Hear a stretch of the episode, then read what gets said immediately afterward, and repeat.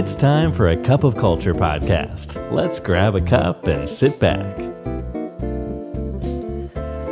ได้เวลาจิบกาแฟคุยกันเรื่องวัฒนธรรมองค์กรกับ A Cup of Culture แล้วนะครับ สวัสดีครับ ขอต้อนรับคุณผู้ฟังเข้าสู่กาแฟแก้วที่ 427 วันนี้อยู่กับผมจุลดิตดิษยนันนะครับ เข้าซื้อ Twitter ได้ไม่ทันไรอีรอนมัสก็สร้างช่วงเวลาที่น่าจดจำแต่วงเล็บต่อท้ายว่าในทางที่ไม่ค่อยดีสักเท่าไหร่นะครับ กับพนักงานใหม่ของเขาทันที เพราะเพียงสัปดาห์เศษที่อีลอนเนี่ยเข้ามาในฐานะ CEO และเจ้าของคนใหม่ของ Twitter เขาก็ปลดพนักงานไปแล้วทีเดียวกว่า 3,700 คน พร้อมทั้งยังเปลี่ยนแปลงนโยบายการทำงานต่างๆ อีกมากมายนะครับ เมื่อเร็วๆนี้เนี่ยอีลอนส่งอีเมลเวียนหาพนักงานในเวลาตีสองสามสิบเก้านาที ชนิดที่บรรดากูรูเหล่า leadership experts นิยามตรงกันนะครับว่า เป็นอีเมลทางการฉบับแรก ที่ออกมาจาก CEO ถึงลูกน้องที่เลวร้ายที่สุด เท่าที่พวกเขาเคยเห็นมาเลย พนักงานคนหนึ่งเนี่ยกล่าวว่าไม่รู้จริง ๆ ว่านี่เป็นความตั้งใจของอีลอน หรือเป็นเพราะอีโก้ของเขามันใหญ่เกินจนบดบังความสมเหตุสมผลในการปฏิบัติต่อผู้อื่นกันแน่ แน่นอนนะครับคุณผู้ฟังหากพูดถึงเรื่องความเฉลียวฉลาดความเก่ง ก็คงไม่มีใครปฏิเสธว่าอีลอนมัสเนี่ยอยู่ในระดับแนวหน้า อาจเรียกได้ว่าอันดับหนึ่งของโลกเลยก็ว่าได้นะครับ เกินมนุษย์ทั่วไปด้วยซ้ำถึงขนาดที่คุณดอลลี่ซิงซึ่งเป็นอดีต Talent Chief ของ SpaceX ผู้ซึ่งทำงานกับอีลอนมัสกว่า 5 ปีเนี่ยกล่าวว่า คนคนนี้เนี่ยอีลอนมัสเนี่ยคือส่วนผสมของอัลเบิร์ตไอน์สไตน์นิโคลาเทสลาและจอห์นดีร็อกกี้เฟลเลอร์ชัดๆ แต่อย่างไรก็ดีทุกคนก็คงเห็นตรงกันอีกนะครับ ว่าเรื่องคนของอีลอนมัสเนี่ยแย่เอามากๆ เข้าขั้นติดลบเลยก็ว่าได้ เป็นที่ประจักษ์เรื่อยมาตั้งแต่อดีตจวบจนกระทั่งปัจจุบัน วันนี้ครับเราจะหยิบยกเหตุการณ์ การส่งอีเมลเวียนหาพนักงานของ Twitter ล่าสุด มาถอดเป็นบทเรียนกันนะครับ ว่าทำไมผู้เชี่ยวชาญด้านภาวะผู้นำและการสื่อสารทุกคน จึงเห็นตรงกันว่าสิ่งที่อีลอนทำนี้เนี่ยปราศจากซึ่งความสามารถในการสะท้อน ถึงภาวะผู้นำโดยสิ้นเชิงครับ บทเรียนข้อแรกเลยครับ จั่วหัวอย่างไม่จริงใจ an insincere introduction Sorry that this is my first email to the whole company but there is no way to sugarcoat the message คือประโยคนี้เองนะครับ ที่อีลอนเนี่ยจั่วหัวในอีเมลฉบับแรกของเขา ซึ่งก็แปลได้ประมาณว่าขอโทษที่อีเมลฉบับแรกของผมนี้เนี่ยที่ส่งออกไปถึงทุกคนเนี่ยไม่สามารถเขียนให้มันดูซอฟต์ลงกว่านี้ได้ชูการ์โค้ดก็หมายถึงเคลือบด้วยน้ำตาลทำให้มันดูน่าฟังน่ามองมากขึ้นอะไรประมาณนี้เนี่ยนะครับ จั่วหัวแบบนี้แล้วอีเมลฉบับนี้ก็ตามมาด้วยอีกหลายประเด็นเลยที่พาพนักงานเนี่ยตกตะลึงไปตามๆกันนะครับ เช่นการกล่าวถึงภาวะวิกฤตของ Twitter ที่กำลังจะมาถึง การขอให้พนักงานทุกคนทำงานให้หนักขึ้น ยกเลิกนโยบายการ work from home ทั้งที่เพิ่งถูกประกาศให้เป็นนโยบายถาวรไปก่อนหน้านี้แบบหมาด ผู้ช่วยศาสตราจารย์แอนดรูบรอดสกี้แห่งมหาวิทยาลัยเท็กซัส ผู้เชี่ยวชาญด้านการสื่อสารภายในองค์กรเนี่ยนะครับ กล่าวว่าในฐานะ CEO และเจ้าของบริษัทเนี่ยคุณมีทางเลือกมากมายเลย ว่าจะสื่อสารออกไปอย่างไรเพื่อกำหนด mood and tone ของความสัมพันธ์ที่คุณจะมีกับพนักงานการเปิดประโยคด้วยการกล่าวขอโทษกล่าวเสียใจ แต่ตามมาด้วยคำสั่งเปลี่ยนแปลงกระทันหันยาวเหยียดเป็นหางว่าวเนี่ย คือถ้ารู้สึกเสียใจจริง ๆ เนื้อความต่างๆ มันจะไม่ถูกนำมาเขียนไว้ในฉบับแรกนี้อย่างแน่นอน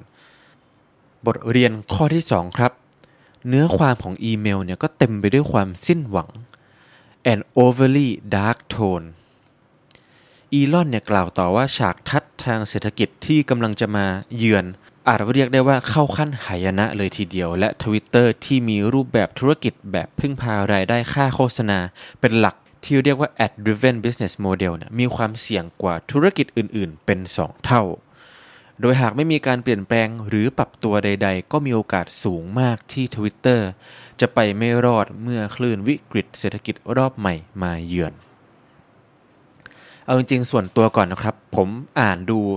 มันก็มีความคล้อยตามและเห็นด้วยประมาณหนึ่ง คือสิ่งที่เขาพูดก็ปฏิเสธไม่ได้ว่าเป็นแฟกต์แหละ เป็น เป็นข้อเท็จจริง ที่ถ้าเราไม่ปรับตัวเราก็จะไปไม่รอด มันก็เป็น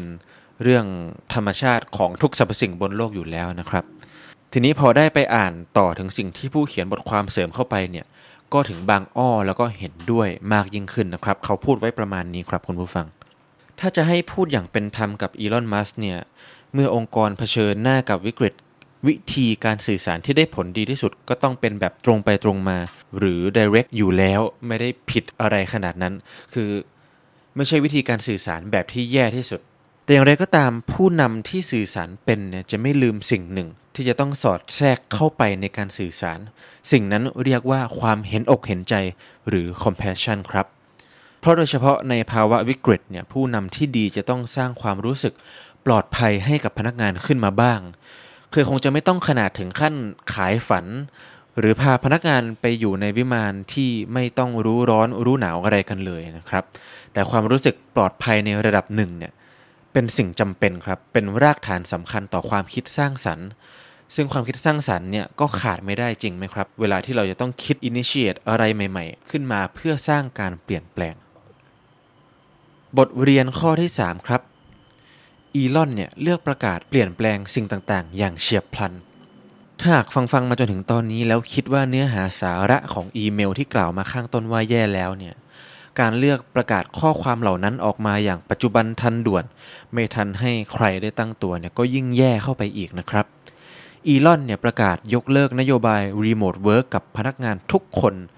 มีผลตั้งแต่วันที่ 11 พฤศจิกายน 2022 เป็นต้นไป โดยหากพนักงานคนใดรู้สึกไม่เห็นด้วยหรือขัดขืนต่อต้าน เขาก็จะพิจารณาเป็นเคส by เคสไป การประกาศนี้เนี่ยแสดงให้เห็นถึงแนวคิดบางอย่างที่ออกมาจากตัวของอีลอน มัสนะครับ คือการยึดเอาอำนาจและแนวทางที่ตนเองเชื่อเนี่ยเป็นที่ตั้งเหนือความเข้าใจธรรมชาติของการเปลี่ยนแปลง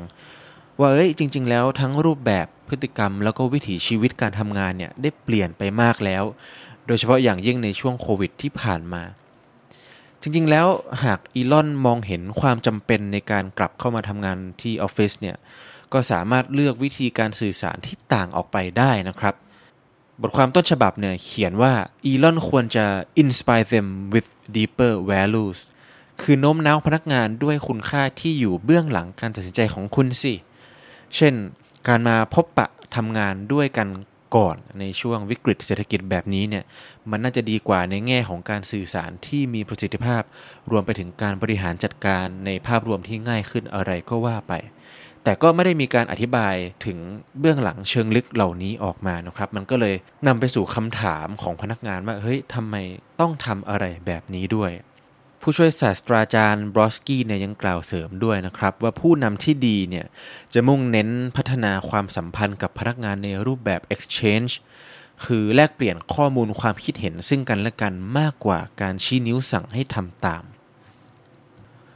บทเรียนสุดท้ายของเราในวันนี้ครับอีลอนเนี่ยเลือกเวลาได้แย่มากๆ terrible timing เลยทีเดียวครับ อีกครั้งนะครับหากเชื่อว่าการสื่อสารแจ้งความเปลี่ยนแปลงที่จะเกิดขึ้นอย่างเฉียบพลัน ทั้งยังมีโทนเนื้อหาที่สิ้นหวัง แล้วเราว่าสิ่งนี้มันแย่ที่สุดแล้วเนี่ยก็ยังมีสิ่งที่แย่ขั้นสุดกว่าอีกนะครับ ที่เกิดขึ้นกับพนักงานของ Twitter เมื่อไม่กี่วันที่ผ่านมา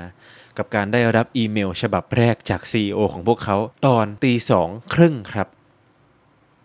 นี่คือการแสดงออกเชิงสัญญลักษณ์ที่ชัดเจนไปยังพนักงานว่าอีลอนเนี่ย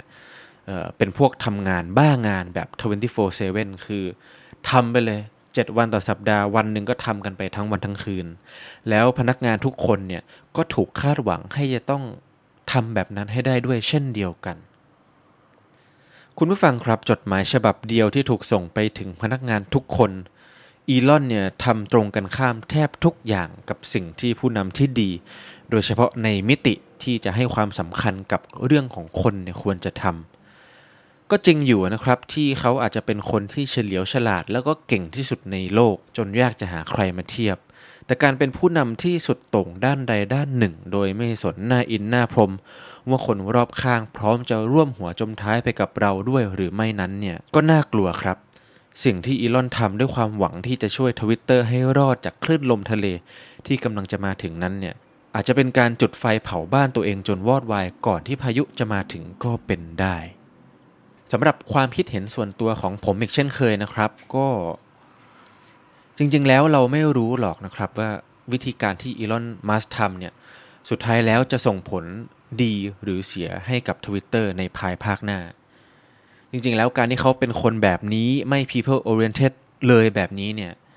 เขาก็ปั้น Tesla และ SpaceX มาจนถึงทุกวันนี้ได้ ในมุมมองของผู้ประกอบการก็ต้องบอกว่าอย่างไม่ได้มีปัญหาอะไรจริงไหมครับ ดังนั้นกับ Twitter มันก็อาจจะเกิดสิ่งเดียวกันขึ้นก็ได้ คือสุดท้ายแล้วเมื่อวิกฤตเศรษฐกิจมาถึงจริง ๆ Twitter อาจจะเป็นหนึ่งในไม่กี่บริษัทที่ยืนหยัดอยู่ได้ และโตแบบ exponential เมื่อวิกฤตจบลงก็ได้ถูกไหมครับ แต่ผมว่าคำถามสำคัญที่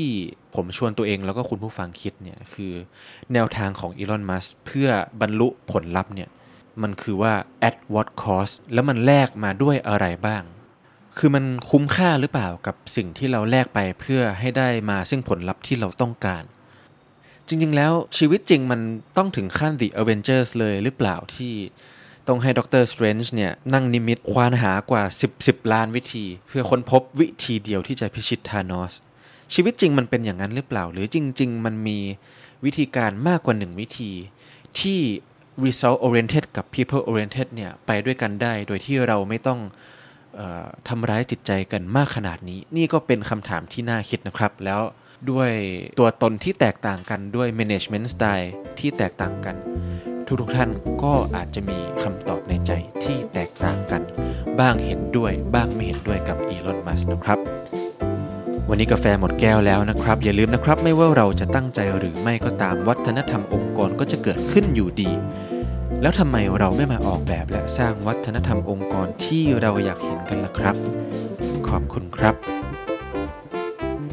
And that's today's Cup of Culture. See you again next time.